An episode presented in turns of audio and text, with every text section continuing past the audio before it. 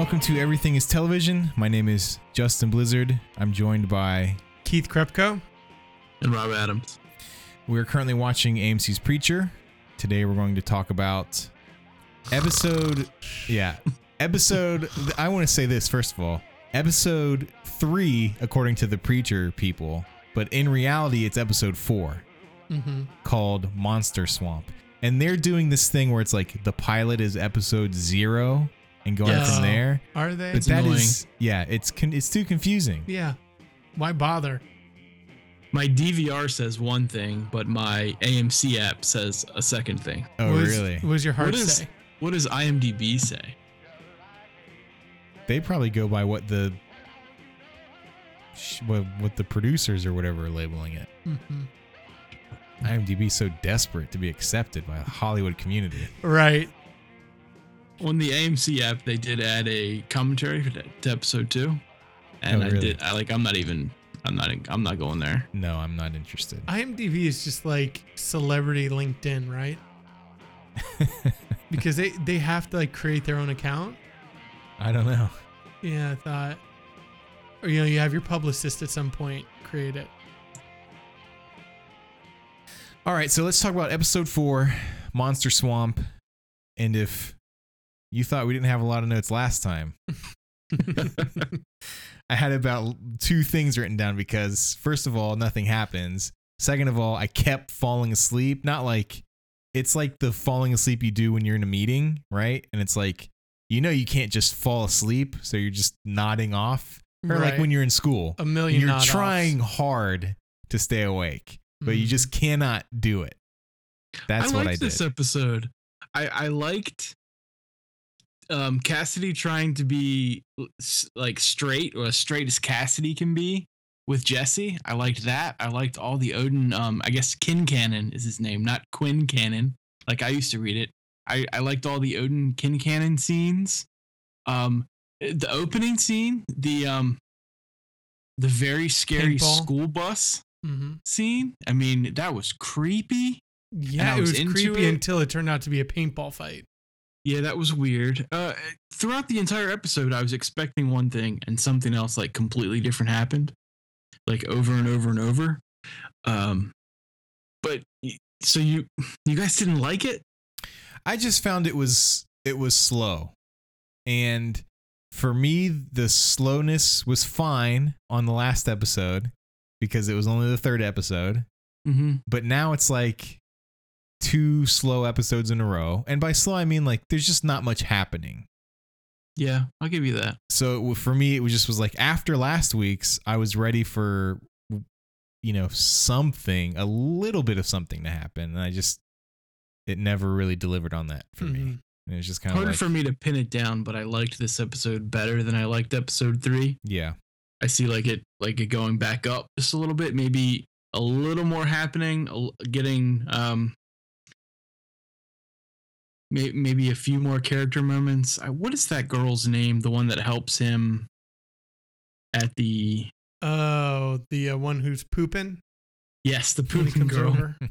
Um, the one night stand girl. I, I like seeing her. There's something about her that I like. Um, I think her character's interesting. I thought they were gonna kiss when he pulled that thing out of her hair. Well, I, I that's mean- the, was the tease, right? Mhm. Yeah. my wife Did spotted that, that? band aid way early in the scene. hmm She was Yeah. like, she has something in her hair. She's like, look, look. There's. I was like, how did you even see that? and so apparently they're huge on con- continuity in this show. There you go.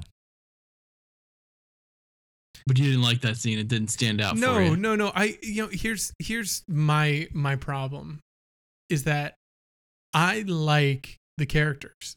I actually like Tulip, which I think I'm alone in Yep. this podcast You, in liking. You are. On Tulip Island. Yeah. Happy to be there. hmm So I like Tulip. I like all the characters.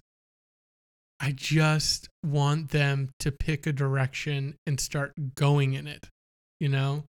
And I don't know that I like, I don't f- know that Jesse's direction right now is justified when I think about all the options that they're canceling out by choosing this. You know, you could have gone a million different directions with him finding the power, with him having to deal with the power. And what they're choosing to go with is a really slow build in how he's using the power and also he's he keeps using it in a frustratingly ambiguous way like we kind of talked about last week where he's just saying like forget this girl or open your eyes instead of doing something substantive that's clear and defined and is like moving forward i think that's even with uh with the conversion at the end of this Mhm. right? It's still kind of frustratingly vague. And I feel like the show is frustratingly vague. I just want, you know, you know, like my, my wife has no connection to the comics. And like she couldn't really tell me who the villain of the season was. hmm After at the end of episode 4, which how many do they have? 10? 10 episodes? Yeah, I think so. So uh, we are a week away from being halfway through this first season, and they have not yet identified a villain for someone who doesn't know who Odin Quincannon is, and they don't have a clear objective. You know, what's who's everyone's objective? The the the angels are doofuses that wanted put the Genesis back in a tin can Right. that's not a you know what i mean like that's not a identifiable story arc for me to really connect with and then the story arc of revenge is snuffed out in last week's episode by jesse being like nope i'm not doing this and just walking away from what they built up tulip to be about this revenge story and now tulip is kind of just drifting you know what what's she motivated by now I have a hard time figuring out Tulip's point in the series. Um, what what she's there for. Um, and like even what her role is, you know, within the show. Um I feel you. Okay I feel I Good. feel That's like important. when when the first thing I thought when I finished this episode was this is not the story that I wanted from Preacher. But I think what they're trying to do is is like a man, a slow burn. hmm They want something that's going to last 10 seasons. And they and in, instead of giving that I like I feel I feel like this is maybe me putting words in their mouth, but I feel like they're trying to to stretch this out so that we can learn about these people and then they, play around with their stuff and then maybe we'll get the the storylines later. I don't understand why. I don't understand why tease Saint of Killers, tease Herr Starr, heck, tease, you know, Odin Kincannon and, and not do anything with them. But I feel like they're they are trying to build something. I'm just not sure where it's gonna go. Do you get the feeling like th- th- they're trying to stretch it? What do you think, Justin? Yes. I mean, yeah, pretty much. It, it definitely feels, and I think this is what gave me so much confidence in the first couple of episodes, is they're getting all of the. It it felt like they were getting everything into place. They're introducing Rob, like you said, uh, Saint of Killers, Herr Starr, but now it's, and it's only again, it's only four episodes in, but it is it's kind of like i'm ready for something to start happening. Like you don't even have to do anything with those with the tertiary characters but Kin Cannon has more or less done nothing so far like like i mean I- know he's a bad guy because of what i know from the because i know he's from the comic and i could also feel like I, I could probably just deduce that out of common sense, I guess, just because there's got to be a bad guy and this guy seems kind of weird. But he really hasn't done, I mean, they're doing a great job of making him seem creepy and like off, but they haven't done anything with him yet. He Mhm. hasn't done anything particularly nefarious, I feel like, yet. He just seems kind of like a scummy businessman. Do you feel like next week we get it? Next week it happens? I hope Is so. this a is this a leftover situation where they have to build some stuff and then it's going to accelerate?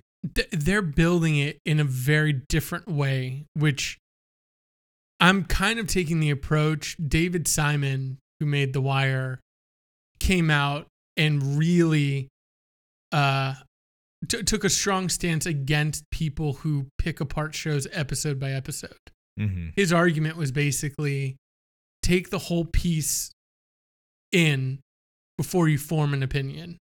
And that whole piece could either be an entire season or the entire show if you, you know, really want to be a completist. And then and then and only then can you have a kind of full perspective. So, I'm kind of taking that approach where these episodes which I'm finding frustrating right now, might turn out to be brilliant if they ramp up the tension in a way that they can. But I don't see how they ramp out from what they've set up. hmm Because what they've set up is at both ends. You know, this is what I was thinking. I, I, I watched this episode twice.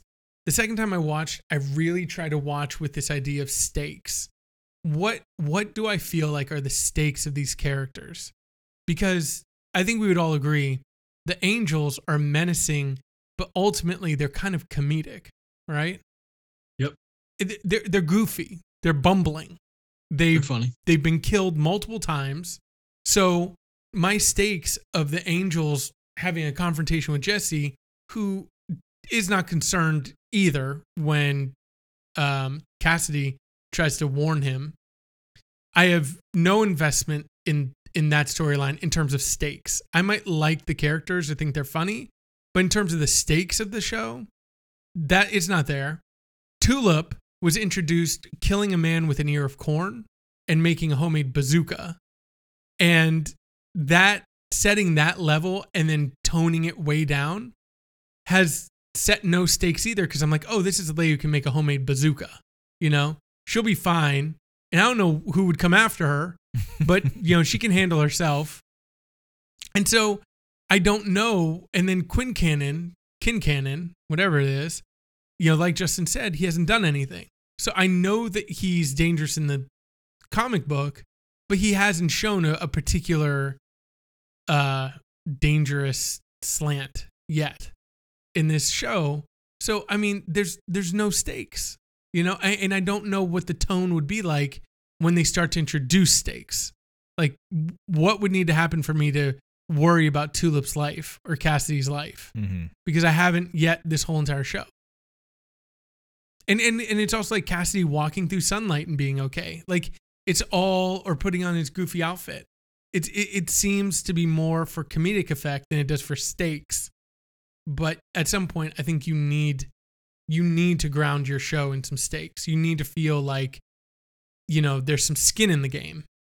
And right now I don't I don't feel that from any of the characters. Well, I don't even know what the game is at this point. Yeah. Like I don't know where this is all going. There doesn't seem to be any sort of direction so far. You're you, we've just spent four episodes with these characters, but there's hasn't really been any sort sort of forward momentum. I guess outside of the angels who have come to take back Genesis, but all of that was established in the first episode. Mhm. And since then, or I guess since the second episode, they've just been stuck stuck in a hotel room. and they, they seem okay with trying to extract Genesis through a chainsaw or by singing a lullaby.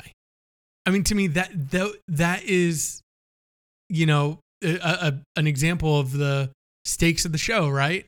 It's like, oh, hey, this guy could die, or they could sing a lullaby over him. Mm. You know, the direction, whether we like it or not, in my opinion, is Jesse trying to help this town.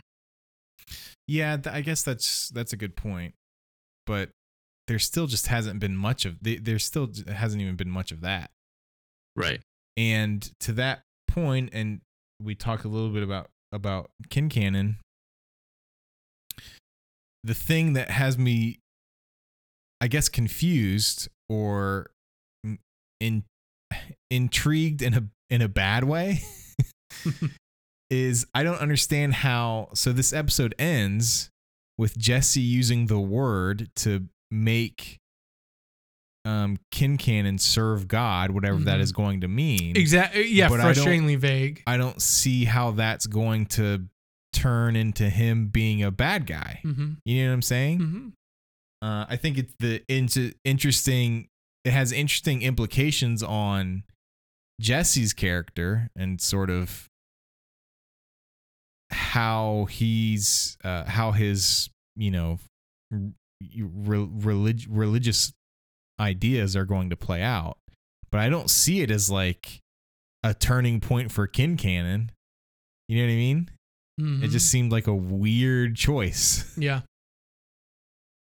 because we don't really know enough about him. We we know that he's weird, right? Um, that he has like a like a, like a superiority complex type thing. You know, he stood on that um, like, what do they call it? The Neo Neapol. The Uh, Napoleon, yeah, he has Thing, uh, Napoleon, Napoleon complex. complex. right? Because he stood he stood on that crate um, Mm. when he gave his awesome awesome speech. And then there was that one time where Jesse, as a child, walks by the door. We don't see what he sees, but he sees something, and it Mhm. kind of affects Jesse somehow. Mm-hmm. So we don't know what this serve God is going to mean to him. We don't know when you tell someone mm, who ne- doesn't believe in God to serve God. What does that mean? Yeah. Yeah. And and I mean these are interesting ideas if they follow through on them. But they haven't even seemingly followed through on an interesting idea yet.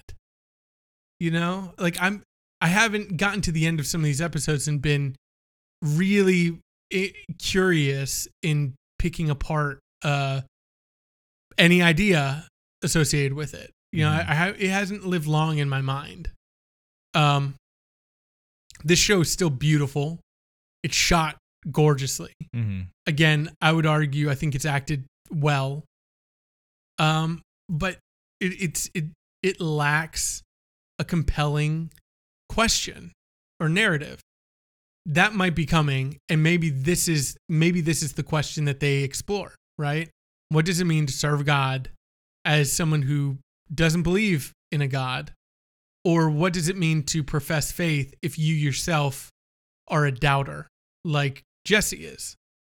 At his heart, he seems to be conflicted about his faith more than someone who clings to it for any sense of right in the world or or explanation of how the world works, you know? Mm-hmm.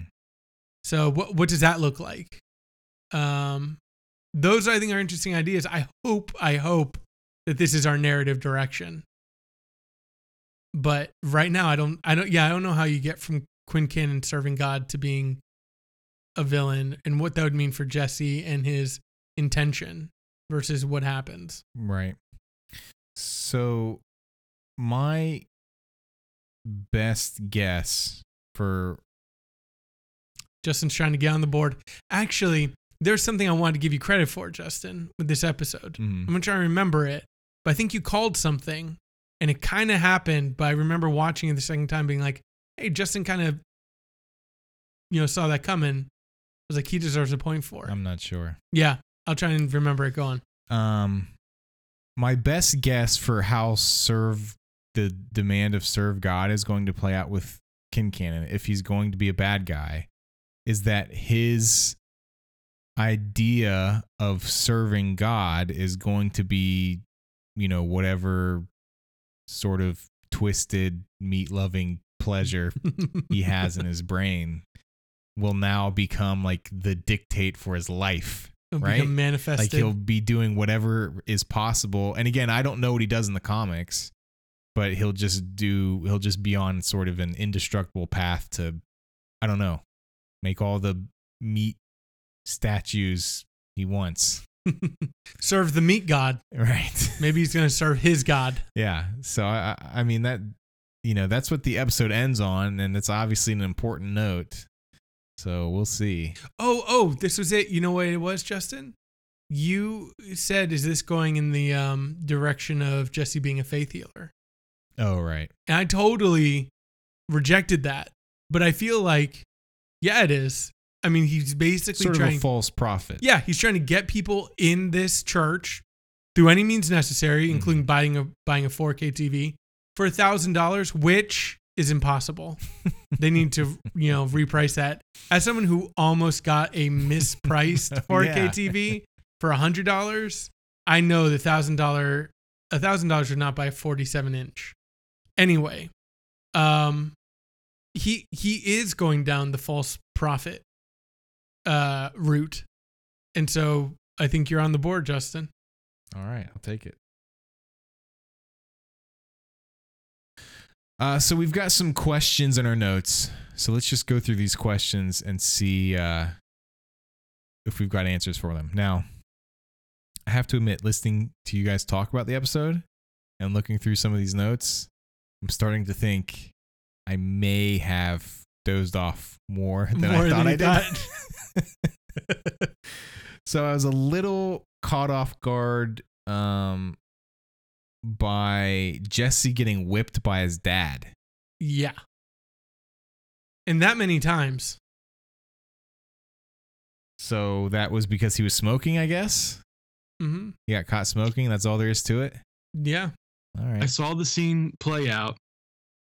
You know, he's smoking. That's tu- supposed to be Tulip there, right? Yes. Yes. Okay. All right. So he's smoking with Tulip and some other people. And the dad comes over and he's like, he says something, you know, something, you know, which to me sounds like it would be something a good father would say. You know, you need to be responsible for this stuff. Mhm. You know, so I thought they were going to walk away and they were going Mhm. to have a conversation about smoking and cigarettes. But instead, he turns around and starts whipping them in front of them. And Mhm. that was just like, w- you know, way out of left field for me. Right. Like, definitely not what I was expecting. Yeah, it seems a Um, little, a tad reactionary.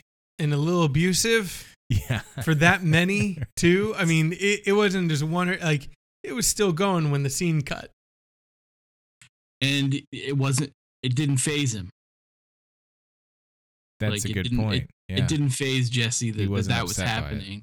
Right. So, you know, it, it, that spoke a lot to me that, you know, just how how abused this child is. Well, I kind of took it too as I didn't think the kid was a very strong actor. I was like, I don't know if this kid knows how to re how what the proper response to being whipped is. okay, I'll give you that a little bit because it looked like he was get, at the end he was getting spanked on the butt by the way he was moving. Yeah, like it like it, like it wasn't being he wasn't getting um whipped in the back anymore. Right, he was just Yeah. kind of rocking back and forth a little bit at the end and kind of trying to wince. And I was like, uh, this kid's timing's getting a little off. I I guess I gave him too much credit.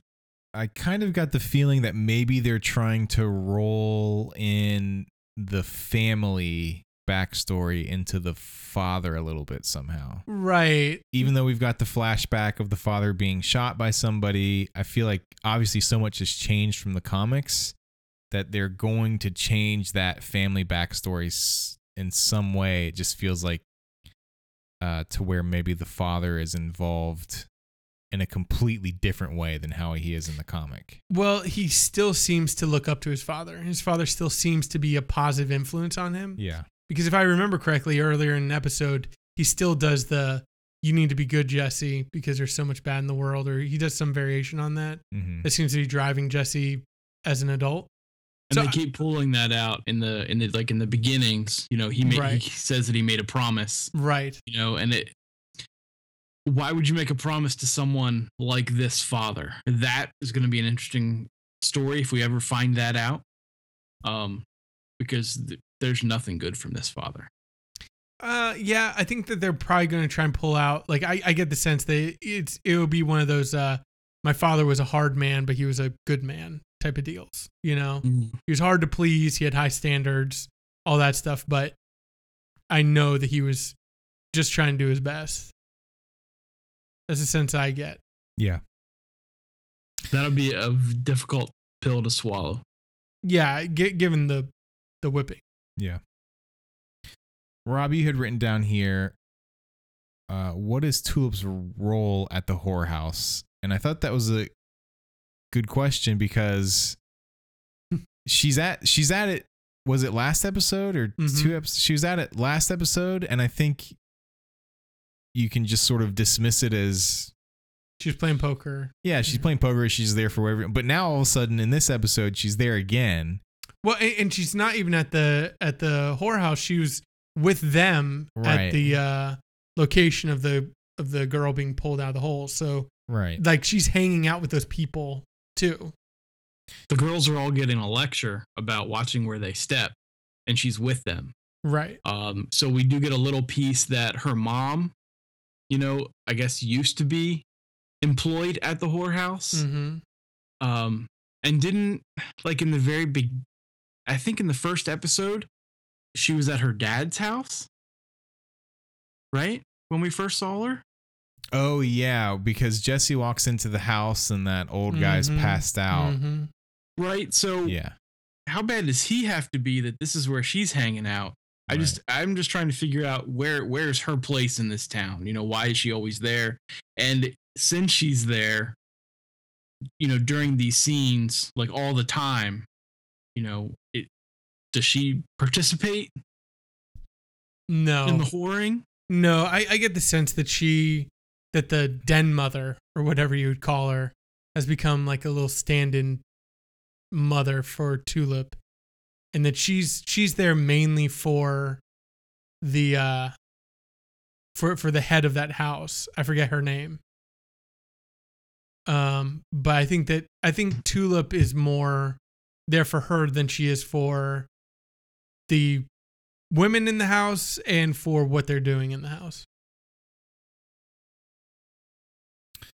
Um and is it during that scene that they have the Chinatown reference? Yeah, outside.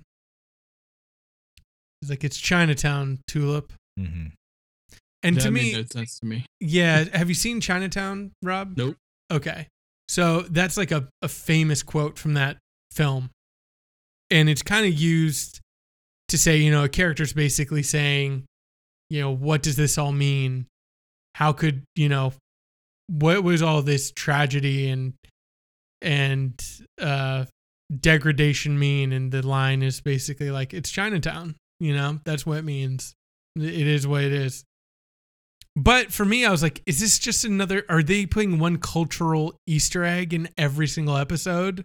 Like Justin Bieber, hmm uh, Big Lebowski, now Chinatown. Like, is this like coded language we're supposed to just be picking? Is this like a drinking game that they're setting up? like, find the uh, find the cultural Easter egg. They're just trying to be relatable. Speaking of um, Easter eggs or uh, references, Justin is Brooks and Dunn a better country band than Johnny Cash? Uh, To I- uh, I mean, I have my opinions on that, but is that a better reference? sure. you know. I, I think it is just because that's probably more along the lines of what people in that town would be listening to. Mm-hmm.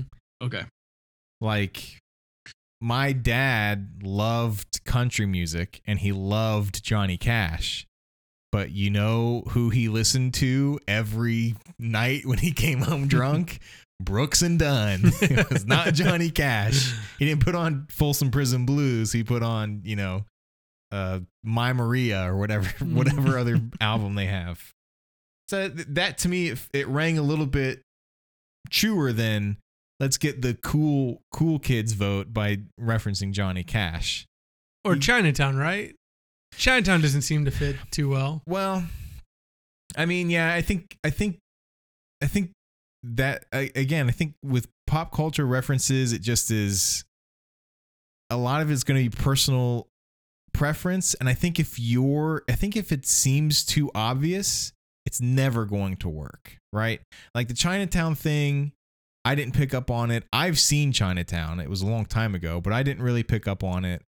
Um, but it kind of makes me think of Cowboy Bebop, right? Rob, have you seen Cowboy Bebop? long time ago. And that show is essentially nothing but cultural references. But it for me it it works perfectly. I think part of the reason is because they're they're playing on the tropes of the cultural references. They're reference they're not really references as much as they are kind of like um building blocks, I guess. Mm-hmm. Uh, so it does. I think it's all, probably always going to be a little awkward when it just is like, you know, here's 45 minutes of show and here's a 30 second cultural reference kind of out of nowhere that was you know what I mean? It's like you were 25 minutes into a show with no cultural references or pop or pop culture references.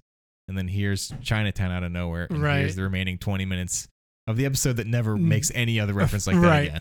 Can can I make a? I'm gonna make another uh, attempt at another point here.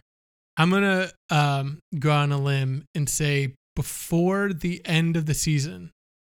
Um, so by the last episode of the season, we will have a character reference Twilight. oh, because Cassie's a vampire? Yes, Yeah. Before the end of this season? before the end of this season, you will hear a character reference Twilight. Hmm. That's my call. Seem, seems plausible. It seems plausible. I'd feel more comfortable if it was before the end of the series, though. Uh, that's why I'm going for two points here. All right. That's a, that's a two point guess. So Ken Cannon said something a few times, and maybe it's another pop culture reference that I missed. Did he say what? What easy as pie? Or Mhm. what was the right right as rain? It was something like that. So he said it twice. They're like, he's like, well, wh- how do those, how do those holes get there? And he said, well, that's easy as pie. Yeah. Or, or, or so- and then he said it one other time. Did that, does that mean anything, or is that just some weird thing that guy says? And how do the damn holes get there? Well, apparently they're sinkholes, right? And Mhm. the impression I got is that they're sinkholes and they're being caused by what Quincannon is doing to the land because of his meat company. Or was I reading into that too much? no, no, no. I think that there's he is definitely responsible for the sinkholes. Um, now how that specifically ties into his meatpacking industry, Mm-hmm. I don't know. I have a guess. I have a guess of why there are sinkholes, and it kind of relates back to the um to the comics. Mm-hmm. So, Rob, if you remember, Quincannon has a secret layer that he goes to that he posts people outside of when he goes Yeah. in inside. Yep. That in the comics, as I remember it, is not ex- explicitly underground. It just seemed like another, you know, offset of his building, his main building. I think that he has something going on underground that's making it unstable. But that's where he where he lets out his uh his fetish.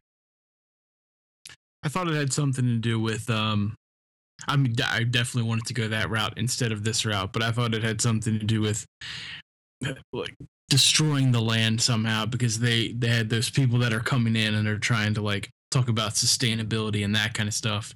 Yeah, where he he's just like care. using it and abusing it. Yeah. Mm-hmm. Um and, and he pisses in that in that guy's briefcase. Did you see how yellow that pee was? Yeah, that was not healthy. you know, I like okay, here's here's what gives me hope in this show. It's moments like Quincannon's speech.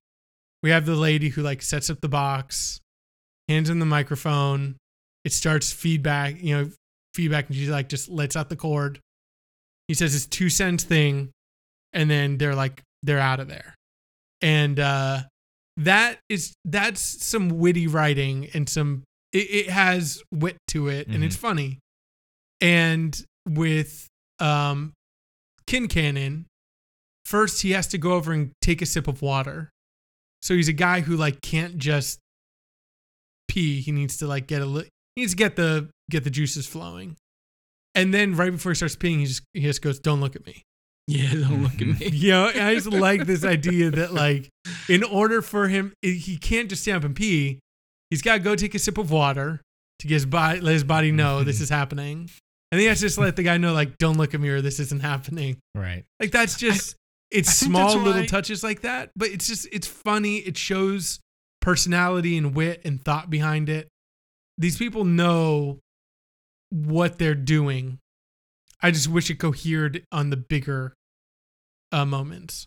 That's why I liked this episode. It, it was stuff like that, and the little touches like that that I'm not getting what the story I wanted. I, I I'm not getting you know what I originally wanted. I'm not getting what I secondarily wanted, but I am getting something, and I, and I'm kind of bought in, and I'm interested. And um, I'm afraid you guys are gonna drop out. No, I would definitely say that I'm bought in. I, I Mhm. agree with everything you just said, actually. I just am ready for something to Mhm. ha- I'm ready for the story to move forward significantly. Yeah. I'm ready for some sort of development. Yeah. Somebody put a flag in the ground. Yeah. Make a stand. Yeah. Do something. Um Yeah, I forgot what I was gonna say, but go on, Justin. So we've also got the angels to uh, think about. They're still in the hotel room, and they've got this contraption that apparently can res- make and receive phone calls. They Yeah. can call heaven, Right. which is which is strange. Right. So that thing is some sort of device that they're using to communicate with whoever they're communicating to in heaven. Right? In the comics, I forget exactly how they communicate with them. Um, it is similar where they are not supposed to be out and about, and they are. It, it's different. The debauchery goes a different way. Yeah. Um, and I thought they were going to go there. And this guy, he asked for a cheeseburger, you know, but he asked the wrong guy. So, I mean, they're way, way stupider in, Right. in, in the show than they need to be. I mean, just give them a little bit of credit, right? Let them go into the diner. That would be much, you know, that would be funnier. Um, but then they have this weird contraption where they can they can call heaven and and you you think it's ringing you know earlier in the episode you know but he picks up the other phone right? And it's it's that phone. So you're like you know that's your false positive or whatever. But once it starts ringing for real i couldn't figure it out. I couldn't figure out is is there a is there a pop culture correlation that i'm missing here where angels have strange telephones that they can call heaven with? Or is this something completely made up for this show like the the weird um coffee can and the um the nursery rhyme and stuff? Yeah, if you if you closely read Leviticus in the Old Testament, there's one vague reference to I think it's I think scholars agree it's an iPhone 4S. no man you, don't be a jerk look hold on a second no, no, I'm not being a jerk. I'm just I'm, in, I'm pop, just in pop culture, vampires can't go out in the sunlight. They can get killed with a stake in the heart. Um, in pop culture, angels can't taste food. Like, so they need. That's why he ate the tea bag. That wasn't the first time that in that I have seen on screen or in some type of comic book form or some right. Yeah. That angels can't taste things. Right. Yeah. So that was the hint that it was an angel. So I'm trying to figure out is is this is this stuff that they have is this borrowed from somewhere or is this brand new? Yeah, I think it's interesting that you know he wants that burger because the the, the television is making the burger look as kind Sexy. of decadent and tasty as you know it can, and that's what he wants. Like he wants to taste something. So you do get the sense that these angels are after some sort of experience that they can actually feel and connect to. Um, so I like I like that, but in terms of why why they're choosing a phone other than you know, like you mentioned, pop culture, you know, I can think of a handful of songs and stuff that talk about like telephone to heaven and you know calling up to heaven and stuff like that. Um, that that you could extrapolate down to like being a you know a phone or just like in uh comics, right? You got superheroes who have a special phone that they can be reached on. Um, that I think it's just it's just an easy way of of building a connection. Why they chose that, I have no idea, and why they're choosing a steampunk aesthetic to what these angels are working with. Mhm. Yeah, that, I that's don't what I'm know trying either. to figure out. It doesn't make sense. It's it's so like like like uh, across the board strange. Yeah, What's the writing on there? Is that um is it a is it another language? Yeah, that that that's interesting because you know I think you um you know you, you do have this idea of like a a separate language in heaven. You know, the, the in Jewish tradition, you, know, you can't say the true name of God and stuff like that. So you do have this kind of coded speak, or even in Pentecostal circles, you have this, um, you know, speaking in tongues. Uh, do you know about that, Rob? Are you do you know about like the Christian subcult subgenres and cultures of Pentecostalism and stuff? I do not. So there, there's a belief that there's a heavenly language that people can access, and they call it tongues, speaking in tongues. So my best guess is that any symbols would be referencing this heavenly language that Pentecostals would believe is tongues, which is really just feeling very emotional in the moment and then speaking from your gut rather than your head. The angels come down. They wear whatever is in the the the current. I, I don't know. They're dressed up like cowboys because they're in Texas, Right. right? It's like approximations of the area.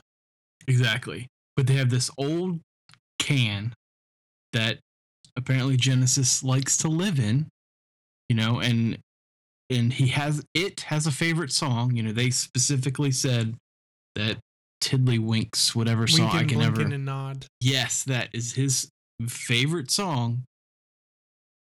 And that, but yet they have chainsaws, and then they have this weird phone thing, and I just, I just don't get it. I'm just trying to figure out, you know, what the point is with all that. Well, apparently they said that they're try- they told Cassidy that they're just trying to get the thing out of Jesse. Yes. So maybe the chainsaw is as crude of a representation to that procedure as their outfits are to adapt it to the culture. Like they, they, they're not thinking dynamically about killing Jesse and cutting him up. They're thinking something's in there. We need to get it out. And so they're they're like, well, we'll just cut him open. But I don't think that that represents how Genesis works. It more represents their idea of it, which they clearly don't have a good idea of, of how things work on Earth. Yeah. Because I don't try- think I don't think Genesis would be revealed if you cut Jesse open. Nor do I.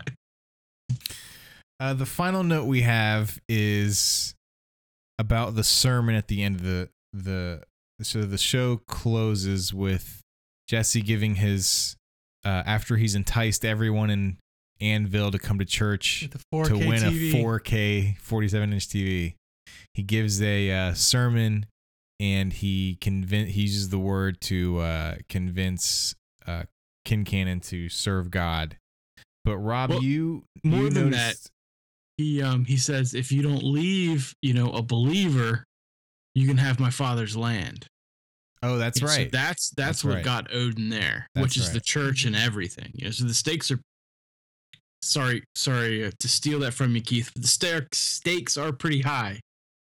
At that point. Not when he has the word.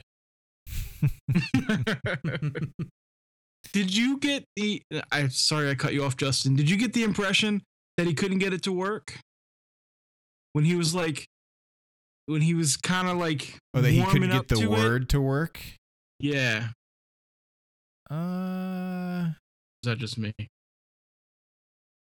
I don't think I ever, I don't think I ever thought that he was failing to get it to work. But I think, but what I was thinking was, like, why isn't he just doing? Why is he like stringing this along for for so long? You know what I mean? Yeah, Which I think like- could be interpreted as the same thing, more or less. like, will you do this? Will you do that? He he sent this old, you know, sinner's speech, you know, that typical stuff you I remember as a kid going Yeah. to church and stuff. And he's like, you know, will you serve God? And and Odin's like, you know, nope. And and he's like, it's like, will you, will you, will you? And then I was like, well, just do it. And then he Yeah. says, you know, then that's when he says, serve God. Yeah. Uh, but you had an interesting observation about this the that whole church thing, and that was that Eugene, aka Arseface, was not at the church, and you felt that that was significant. I think it's important. I I can't figure out why. Is he is it because he's with the girl, you know, to give me my points? Is it because he's because he's the one. Let's just say, like true believer, out of the people we know, Right. and and he wasn't there first, so that he won't get mess like mixed up in whatever's gonna happen next week.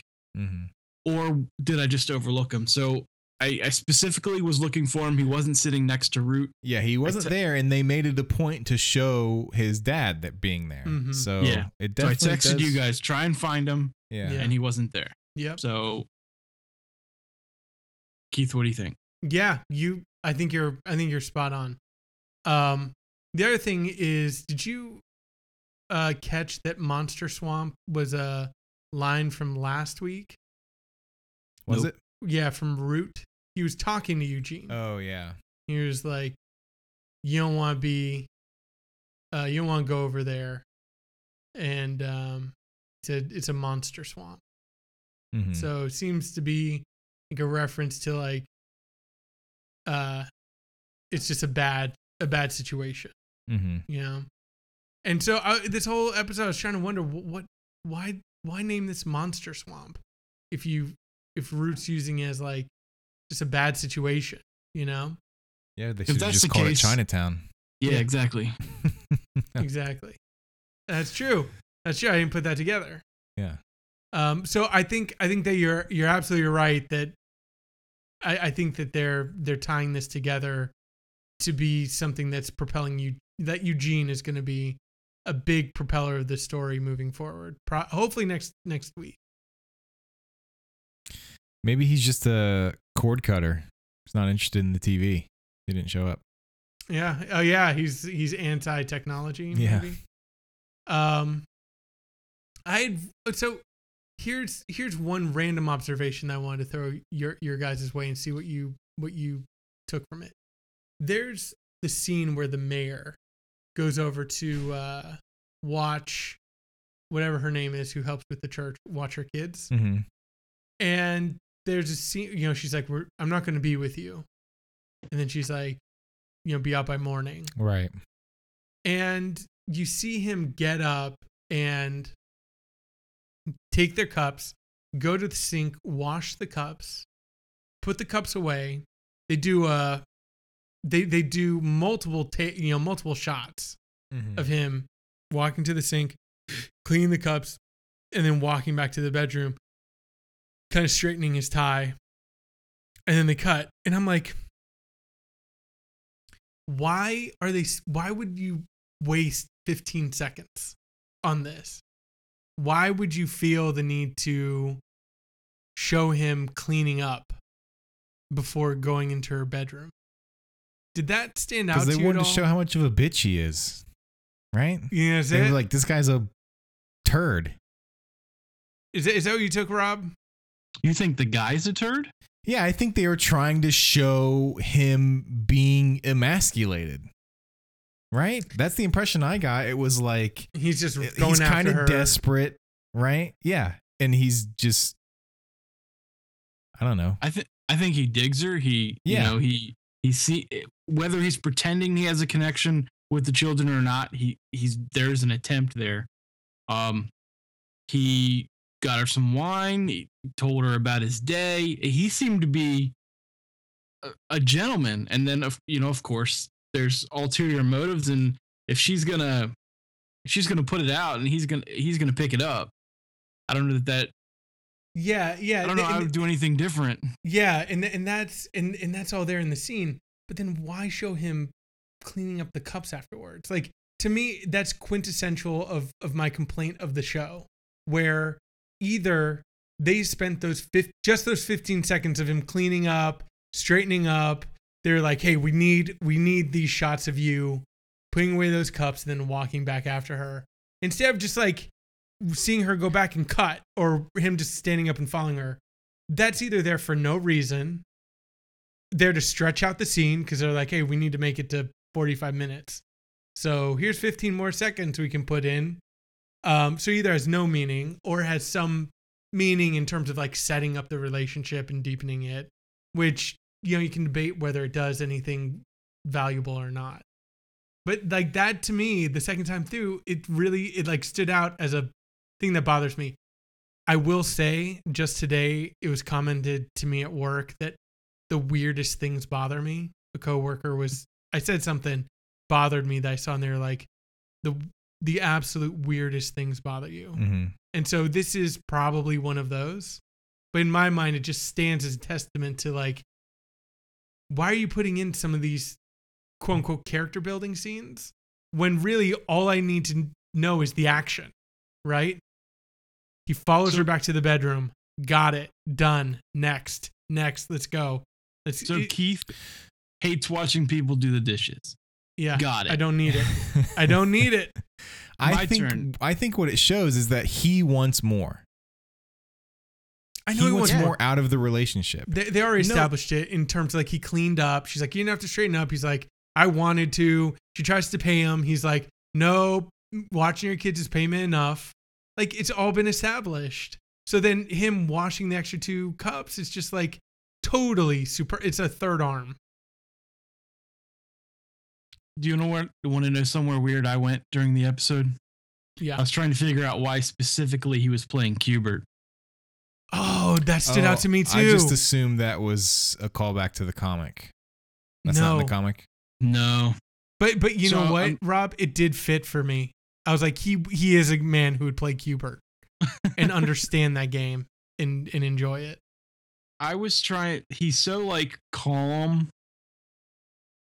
in the in what we see. You know, we don't see him get upset. So I was trying to figure out. Okay, is he trying to play? Because you know, Q*bert cusses. That's his. That's his shtick. When he falls off, you know, the cuss words come up, the little cuss word scribbles or whatever. So I was trying to like put it together. Is is that what that meant? Did it mean something? Um, so you're focused on the dishes. I'm focused on Q*bert, and we're just, you know, we're just focused on different stuff. Thank you. Rob. That actually makes me feel a lot better. Thank you. Um, all right. Before we end the show, did you want to um, talk about how that woman doesn't wash her hands after she poops? Boy, do I. And Rob, you noticed that too. That was not just me. It did. It gave me a strange feeling both times I saw it. We know where she is. She walks out. She's kind of just like messing with her hands, and she's like going about her She- business. yeah, she's doing up her belt. Like She- so- so yeah. f- there was no washing. yeah, so first you have you have the line of the episode. You have her son just answer the door and go, "She's pooping." hmm And then Jesse takes one step in. You hear her flush, and immediately she's out the door fixing her belt. And I was like, I did not hear a sink noise in between the flush and Yeah, her messing weird. with her belt. hmm And I have serious problems with that. and I want to know what where are they building to? Is this the big revelation that she's a uh, has a fecal fetish? I think Potentially. it's. Uh, I don't know. a dirty hand fetish? All That's all I wanted to say. All right. Well, thanks for listening. uh, Justin almost felt. I think Justin has been nodding off during this episode. I'm a sleepy guy. I get tired easily. Well, now basketball's over, so you have plenty of time to pay attention to That's preacher. true. I don't have to stay up late watching the basketball games anymore. All right. Well, thanks for listening to Everything is Television. You can subscribe to the podcast on iTunes or the Google Play Store. Uh, check out our show notes in the podcast app that you're listening to this on, or go to the website eipodcast.com for links to everything we've talked about, links to our Twitter profiles, to the show's Twitter profile. You can find the show on Twitter at EI Podcasts. You can follow me, Justin Blizzard, on Twitter. I'm at Blizzard with nine Z's. I'm at things come right. I'm at shiny underscore Rob. Uh, we would love to hear from you. And uh, if nobody has anything else to say, we will see. you. Kate. there you go. We'll, Send s- us another message. we'll see you next week, or we'll talk to you next week. Here I. Here I